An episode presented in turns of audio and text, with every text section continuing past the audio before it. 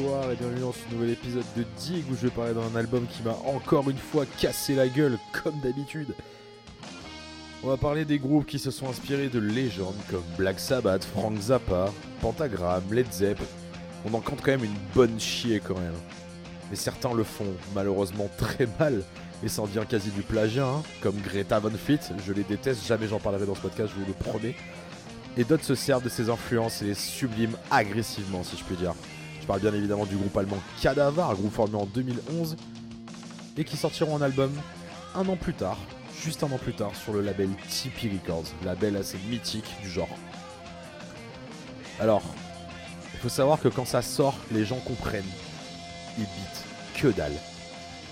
Genre, en quelques. Les gars sortent de nulle part. C'est le truc à écouter de ouf en même pas quelques semaines. Et tu regardes leur gueule, on dirait des néo-tatoueurs qui jurent que par l'ésotérique et qui sont restés bloqués dans les années 70. Ça, c'est. Tout le monde est un peu paumé. Sauf que les gars, ils sont vraiment pas là pour déconner, quoi. Et comme dit précédemment, ça pompe les influences à fond, quoi. Mais ils en retrouvent l'âme sans pourtant sonner daté. Ça sonne un peu comme euh, un vieux vinyle que tu retrouves dans le bac de ton daron et que tu sais pas quel groupe c'est. Un peu comme une vieille relique oubliée, quoi. Il y a ce je ne sais quoi d'indéfinissable qui fait toute la différence dans cet album. C'est sans doute ce qu'on appelle la magie, très certainement, magie d'une musique intemporelle. La voix noyée sous les effets, une guitare mais genre orgasmique, dont les éruptions procurent des frissons comme sur Purple Sage.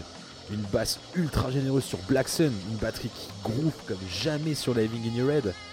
Et magie toujours au compo, aux petits oignons simples mais fignolés dans leur atmosphère pesante et noire.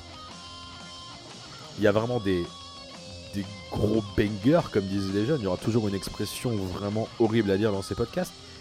Avec Forgotten Past qui est ultra bluesy. Ou encore Goddess of Down qui fout une transe folle sur la fin. C'est magnifique quoi.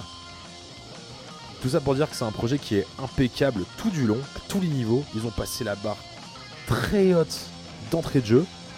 C'est un coup d'essai et à la fois un coup de maître. Il y en a qui croient que c'est pas un chef-d'œuvre. Pour moi, ça l'est. Mais dans tous les cas, ça s'imposera et ça le sera pour toujours une des meilleures pépites que le genre nous ait livré en 2012. Je vais vous laisser avec le morceau que j'ai découvert grâce à une vidéo Trasher. Merci le skate de me faire découvrir toujours autant de nouveaux sons.